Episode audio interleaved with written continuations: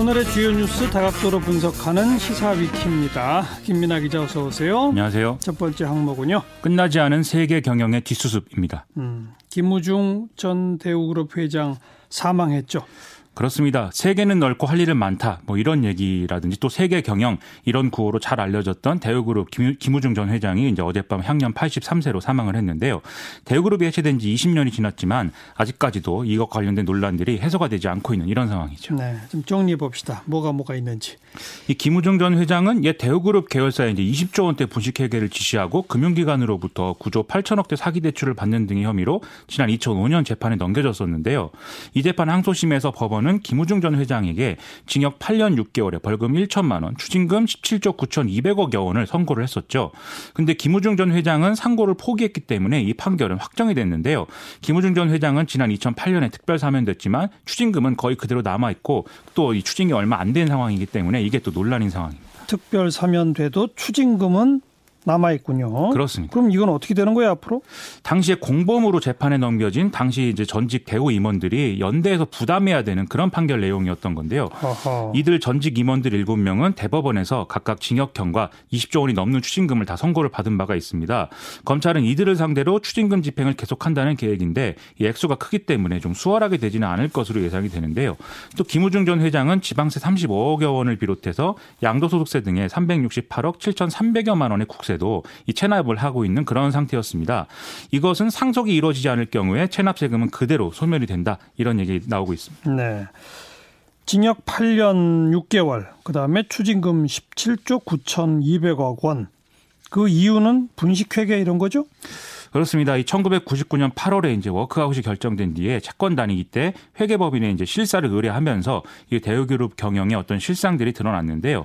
회계장부와 실제 자산 규모의 차이가 한 사십이조 구천억이나 났다. 이런 보도가 그 당시도 나와서 상당한 예. 화제였습니다. 이후에 금융감독원이 십 개월간 조사를 해보니까 이 분식회계 규모가 한 이십이조 구천억 정도가 됐고 회계장부에 없는 부채만 이제 십오조 원인 것으로 파악이 됐었는데요.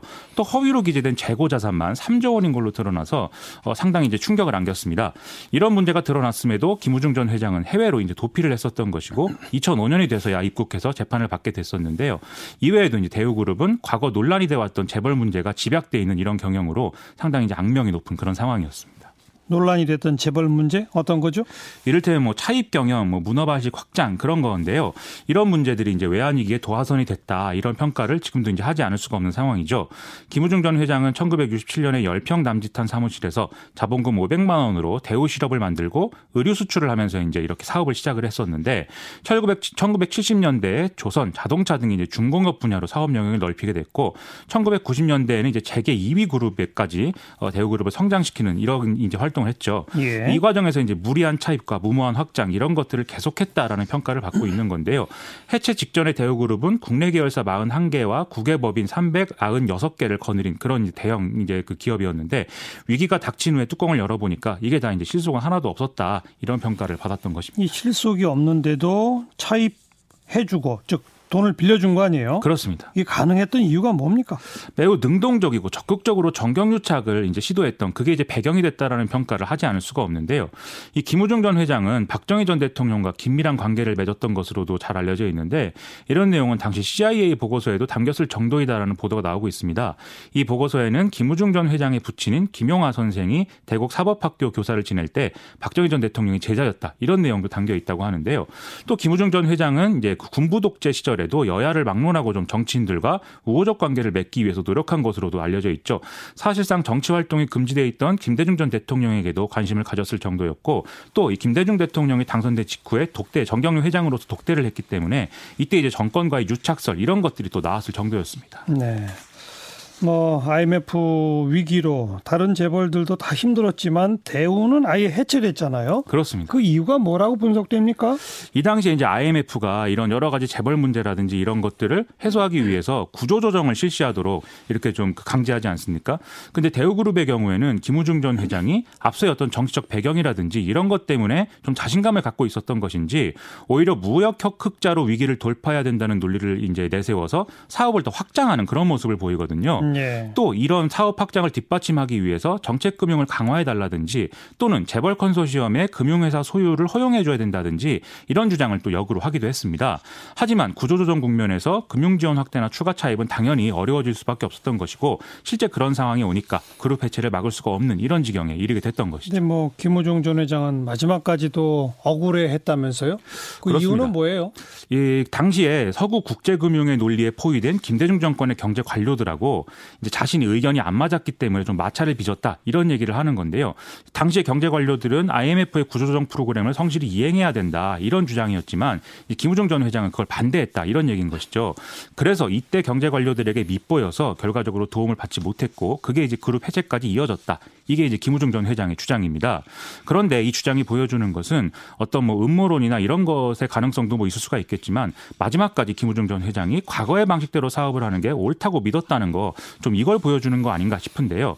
당시에 김대중 정권과 가깝다고 평가됐던 대우, 이 대우그룹이나 현대그룹이 어떤 방식으로든 내외의 위기를 겪은 그런 상황이 됐었지만 정권에 좀 우호적인 기반이 없어서 구조조정을 그대로 추진할 수밖에 없었던 삼성이나 또 엘지는 지금까지도 살아남고 잘 되고 있다라는 걸 아이러니다 이렇게 평가하는 사람들도 있는 게 그 이제 근, 근거인 것 같습니다. 네. 시사비키 두 번째 항목은요. 법원의 시간입니다. 음, 무슨 뉴스죠? 조국 전 법무부 장관의 배우자 정경심 동양대 교수 사건에 대해서 법원이 검찰의 공소장 변경을 인정하지 않고 있다 이런 소식인데요. 예. 그가 뭐 무슨 무슨 시간 뭐 이런 말들이 여러모로 유행이었는데 그동안은 검찰의 시간이었지만 이제부터는 법원의 시간이고 뭐 진실이 밝혀질 것이다 이 얘기를 정경심 이, 이 변호, 변호인 측에서 해서 제가 한번 인용을 해봤습니다. 먼저 공소장 변경을 법원이 허가하지 않은 이유가 뭐예요? 어, 오늘 정경 정경심 교수 사건의 세 번째 공판기일이었는데 법원은 동일성 인정이 어려워서 공소장 변경을 허가하지 않겠다 이렇게 밝혔습니다.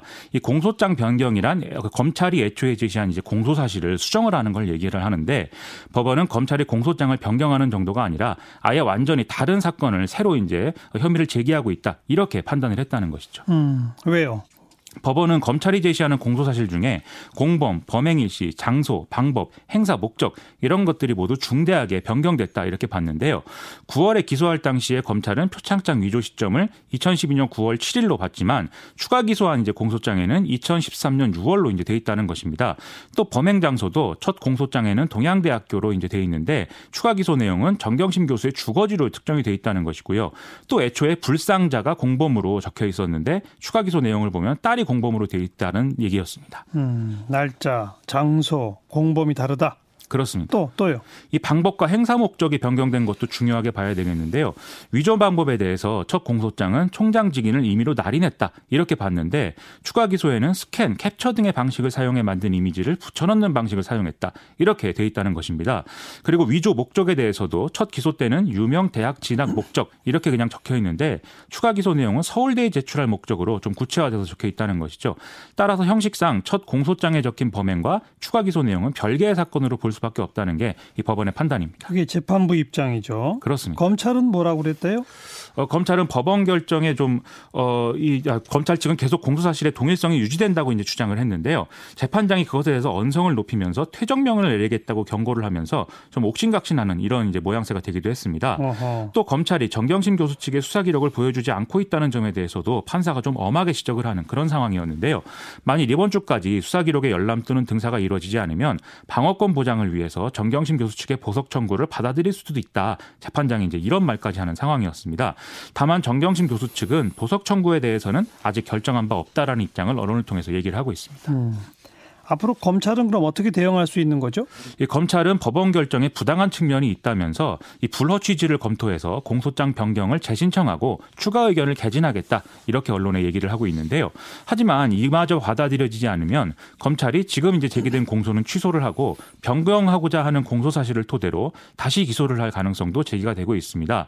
뭐 법원이 공소 사실을 그대로 심리를 하고 증거 부족 등의 이유로 무죄를 선고할 가능성도 있다 이런 이제 예측도 나오는데요.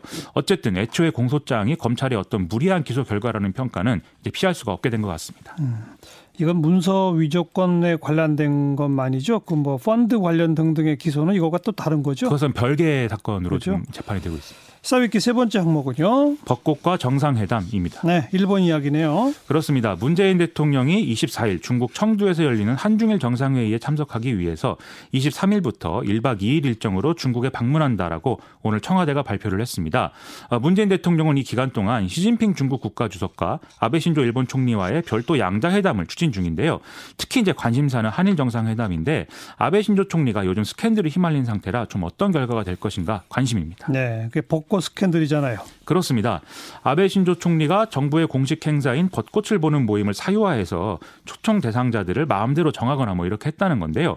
특히 자신을 후원한 인물들에 대한 보은 성격으로 이 모임을 활용한 거 아니냐 이런 의혹이 야당을 통해서 제기가 됐다는 것이죠. 일본 정부는 어떤 인물이 초대됐는지 확인할 수 있는 명분은 이미 폐기가 됐고 이건 복원도 불가능한 상황이다라고 주장을 하고 있다고 하는데요. 아베 신조 총리는 벚꽃을 보는 모임이 이렇게 논란이 있으니까 내년에는 중지한다 이렇게 선언한 상황이지만 이 문제 때문에 지금 지지율이 단기간 내에 거의 팔 퍼센트 안팎 하락한 것으로 지금 파악이 되고 있습니다. 네, 이 벚꽃을 보는 모임이라는 게 어떤 행사예요? 일본 총리가 주최를 해서 일만 명 이상이 참가한 어떤 공적인 행사인데 사회적으로 공을 세웠다, 공을 세웠다든지 이렇게 좀 업적을 남긴 사람들을 초대해서 치하하겠다 이런 명분의 어떤 행사입니다. 이 행사를 진행하는데 하루에 우리 돈으로 한 육억 원가량의 국민 세금이 쓰인다고 하는데요. 이 행사 참가자를 아베 신조 총리 부부와 자민당 관계자들이 임의로 추천했다. 이게 이제 이번 스캔들의 핵심 내용입니다. 자기 지역구 사람들을 불렀다 이런 거죠? 그렇죠. 어. 또 아베 신조 총리는 이 행사의 전야제도 이제 따로 이제 열고 있는데 이 전야제 참석자가 한 사백여 명 정도 되는데 도쿄 내의 고급 레스토랑에서 진행되는 행사라고 합니다. 근데 한 사람당 식사비가 한 십만 원이 넘는데 각자 내는 참가비는 오만 오천 원 정도에 불과했다고 하거든요. 그래서 교통비라든지 숙박비라든지 이런 나머지 비용은 어떻게 충당했는지가 의문이고 여기서 뭔가 정치자금법 위반이나 공직선거법 위반 가능성이 있다는 게 야당들의 지금 주장입니다. 네. 어쨌든 아베 총리의 그 일본 내에서의 지금 곤혹스러운 상황을 쭉 정리해 줬는데 우리가 지소미아 일단 조건부로 그 파기를 유예하면서 연말 안에 한일 정상회담 한다 뭐 이랬었잖아요. 그렇습니다. 그럼 한일 정상회담에서 뭔가 정지부 합의가 이루어져야 되는데 지금 또 전혀 그럴 준비는 안 되고 있잖아요. 그렇습니다. 수출 규제 관련해서 이제 국장급 협의 정도가 진행되고 있고, 그러니까요. 그다음에 이제 그 강제징용 판결 문제에 대해서도 지금 진도가 안 나가고 있기 때문에 어 뭔가 좀 성과가 나겠느냐 이런 의문이 있는 게 사실인데요. 또 아베 신조 총리 입장에서는 지지율을 끌어올리기 위해서는 외교에서 성과를 내려 할 것이기 때문에 이런 조건들을 우리가 좀 지렛대로 잘 이용해야 되는 거 아닌가 이런 생각이 좀 듭니다. 지금 상황에서는 이십사일 날 중국에서 만나봤자. 결론은 안 날 것 같다. 그럴 가능성이 지금은 조금 더 높아 보입니다. 그래요. 수고하셨어요. 고맙습니다. 김민하 기자였어요.